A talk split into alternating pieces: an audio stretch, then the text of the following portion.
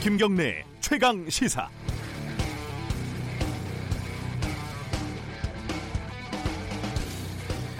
대한항공 충격 속으로 충격 휩싸인 재계 연금 사회주의 우려.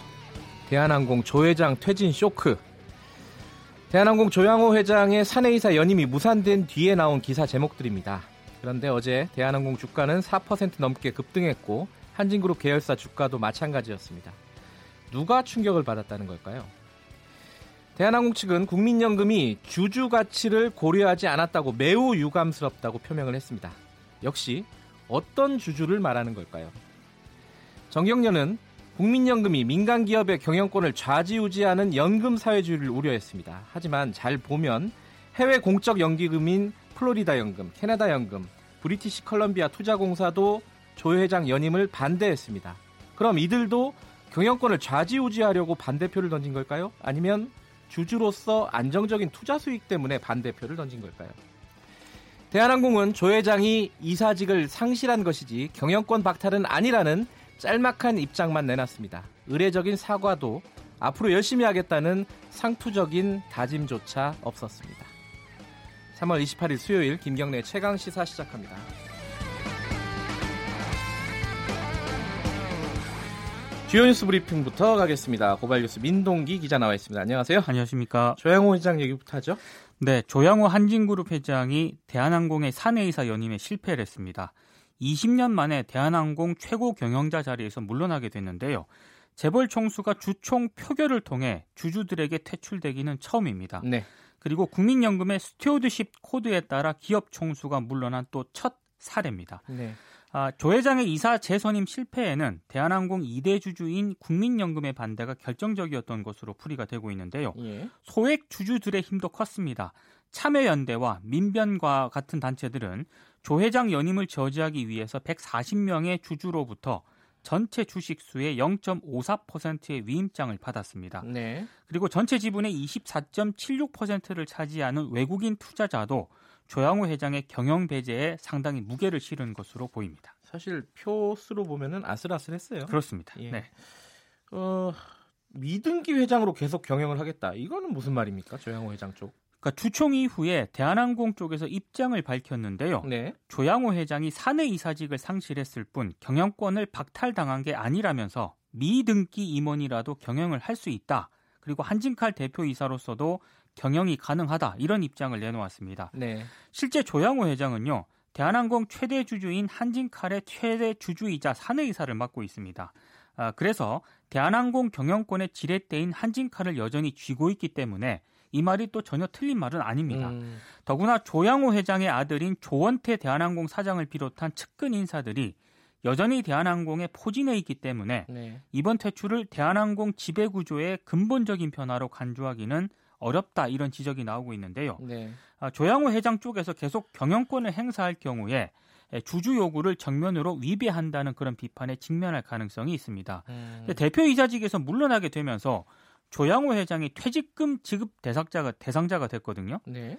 아, 회사 규정에 따라 계산을 해보니까 대략 700억 대인 것으로 알려지고 있습니다. 700억 원이요? 700억 대. 네. 대단하네요. 이 관련된 내용은 그 땅콩 회항 사태의 어떤 가장 큰 피해자 중에 한 분이죠. 박창진 지부장, 네. 대한항공 직원연대. 어, 3부에서 연결해 가지고 어, 사내 분위기 어떤지 좀 알아보도록 하겠습니다.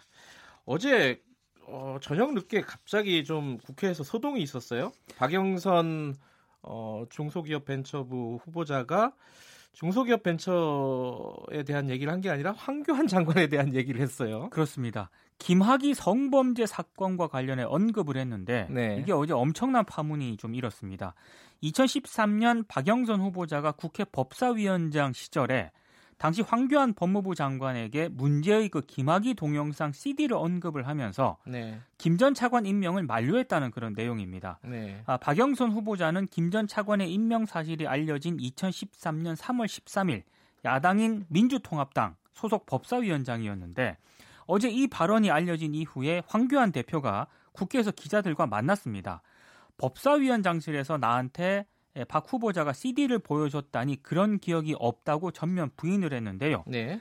어, 황 대표가 이렇게 부인을 하니까 박영선 후보자가 다시 기자들과 만나서 기억이 나지 않는다는 황교안 대표의 이 발언은 거짓말이라면서 재반박을 했습니다. 네. 당시 법사위원장실 테이블과 아, 당시 황교안 장관이 앉았던 자리 그리고 또 다른 배석자 위치를 직접 그려 보이면서 음흠. 그 장면이 너무나 또렷하게 생각난다라고 거듭 강조를 했는데요. 예. 논란이 확산이 되니까 자유한국당 의원들이 청문회 보이콧을 선언을 했습니다. 이게 그 인사청문회가 존재감이 확 사라져 버렸어요. 이 얘기가 나오고 나서 네. 어, 자, 어, 한교안 대표는 택도 없는 소리다 이렇게 기자들한테 얘기를 했는데 완전히 부인을 했죠. 예. 네. 근데 또 이게 좀 애매한 게 이 박영선 후보자가 얘기한 거는 처음에는 CD를 보여줬다고 했거든요. 그렇습니다. 그죠? 나중에는 예. 근데 아, 아, 보여준 것 같지는 않다. 뭐 이렇게 조금 수정을, 예, 수정을 했죠. 했죠. 네. 그리고 황교안 대표도 검증 결과에 문제가 없다고 얘기를 했는데 만난 자체를 부인한 건 또 이제 민경욱 대변인 통해서였어요. 그렇습니다. 이게 좀 사실관계는 양쪽 다 좀 정확하게 알아봐야 될 필요가 있는 것 같습니다. 네. 자, 방송인 이메리 씨가 해외에 있는데 지금 뭐 미투를 했죠. 그렇습니다. 사실상 미투인데 어떤 내용이죠? 6년 전에 언론사 간부가 자신을 성추행했다고 폭로했습니다. 예. SNS에 글을 올렸다가 이제 한겨레와 이제 인터뷰에서 다시 밝혀서 이 내용을 강조를 했는데요. 네. 한 대학 언론 홍보 대학원 최고위 과정에서 알게 된 언론사 간부와 네. 2013년 6월경 차량에서 성추행을 당했다는 그런 내용입니다. 최고위 과정 동료들이 추억의 교복 파티를 연다고 해서 당시 간부의 차를 타고 가게 됐는데 네. 차 안에서 성추행을 당했다는 그런 내용입니다. 이 간부는 현재 대기업 임원으로 재직을 하고 있습니다. 그리고 또 다른 주장도 했는데요.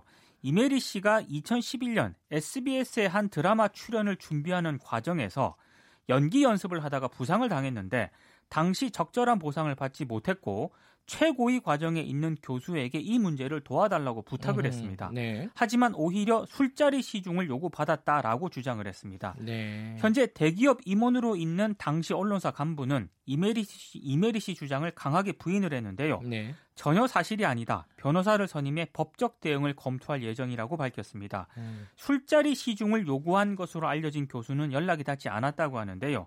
현재 이메리 씨는 카타르에 머물면서 2022년 카타르 월드컵 민간 홍보대사로 활동을 하고 있는데 네. 장자연 사건의 목격자인 윤지호 씨로부터 감명을 받았다면서 응원한다고 말해주고 싶다라고 또 얘기를 했습니다.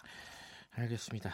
자 어제 그 이명박 전 대통령 항소심 재판이 있었는데 약간의 좀 해프닝 이 있었습니다. 이학수 전 삼성그룹 부회장이 재판에 증인으로 나왔거든요. 네. 이명박 전 대통령 측이 미국에서 법률적 비용이 들어가니 삼성이 좀 내줬으면 좋겠다고 이야기했다. 이렇게 얘기를 했고요. 네. 이건희 회장에게도 보고를 했다라고 말을 했습니다. 이학수 전 부회장은 이명박 전 대통령이 실소유주인 다스의 미국 소송 비용을 지원한 당사자로 지목이 됐는데요. 네. 뇌물수수 혐의가 유죄라는 검찰 주장에 힘을 싣는 그런 증언이었습니다. 네. 그러니까 피고인석에 앉아있던 이명박 전 대통령이 욕을 했습니다. 재판부는 욕설을 듣지 못했지만 이전 대통령과 마주 앉아 있던 검사들이 이 욕설을 들었고요. 어, 이걸 얘기를 한 겁니다. 네. 그러니까 재판장이 어떤 말씀을 했는지는 정확하게 못 들었는데 재판부 입장에선 피고인을 퇴정시킬 수도 있기 때문에 다시 한번 상기하라 이렇게 이명박 전 대통령에게 주의를 줬고요. 이 전 대통령은 알겠다. 제가 증인을 안 보려고 하고 있다라고 답을 했습니다. 아, 욕 안 했다는 얘기는 아니고 그렇죠. 네. 미친 어, 뭐라고 얘기를 한 것 같은데 야 이건 좀, 좀 놀라운 일이에요 사실 전직 대통령이 권위가 있지 않습니까 아, 그렇죠. 아무리 뭐 이제 재판을 받고 있는 신세라고 해도 네. 자, 청와대 요번에 이제 그 고위공직자들 재산 공개를 추가로 했어요. 네. 청와대 참모들이 자, 다주택자가 여전히 좀 많다 이런 얘기가 있네요. 청와대 참모와 국무위원 가운데 일부가 여전히 서울에 주택 여러 채를 보유를 하고 있었습니다. 네. 정부 고위공직자 10명 가운데 7명은 지난해 재산이 늘었는데요. 어, 2018년 말 기준으로 또 국회의원 재산 변동 사항을 보니까 20대 국회의원 가운데 113명이 주택을 두 채 이상 보유한 다주택자로 집계가 됐습니다. 네. 특히 그 강남 3구에 주택을 한 채 이상 보유한 국회의원이 71명으로 나타났는데요. 이용주 민주평화당 의원은 서초구, 광진구, 마포구, 용산구, 서초, 송파구 등 아유, 모두 이렇게 많아요. 네. 서울에 6채의 주택을 보유를 하고 있었고요. 예. 국회의원 10명 가운데 8명꼴로 지난해 재산이 늘었습니다. 네. 대부분 네. 부동산 가격 상승이라든가 예금 증가가 이유였다고 하는데요. 네.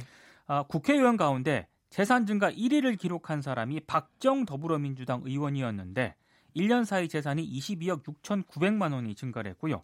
최교일 자유한국당 의원 역시 22억 5,500만 원이 늘어났다고 합니다. 어, 대부분 부동산 증가가 이유로 네. 꼽히고 있습니다. 근데 그 조선일보 기사에 보니까 어, 다른 데도 좀 썼는데 김의겸 청와대 대변인이 그렇습니다. 건물 한 20몇 억짜리 건물, 빚을 내서 예, 빚을 내서 건물을 샀다. 네. 노후를 위해서. 네.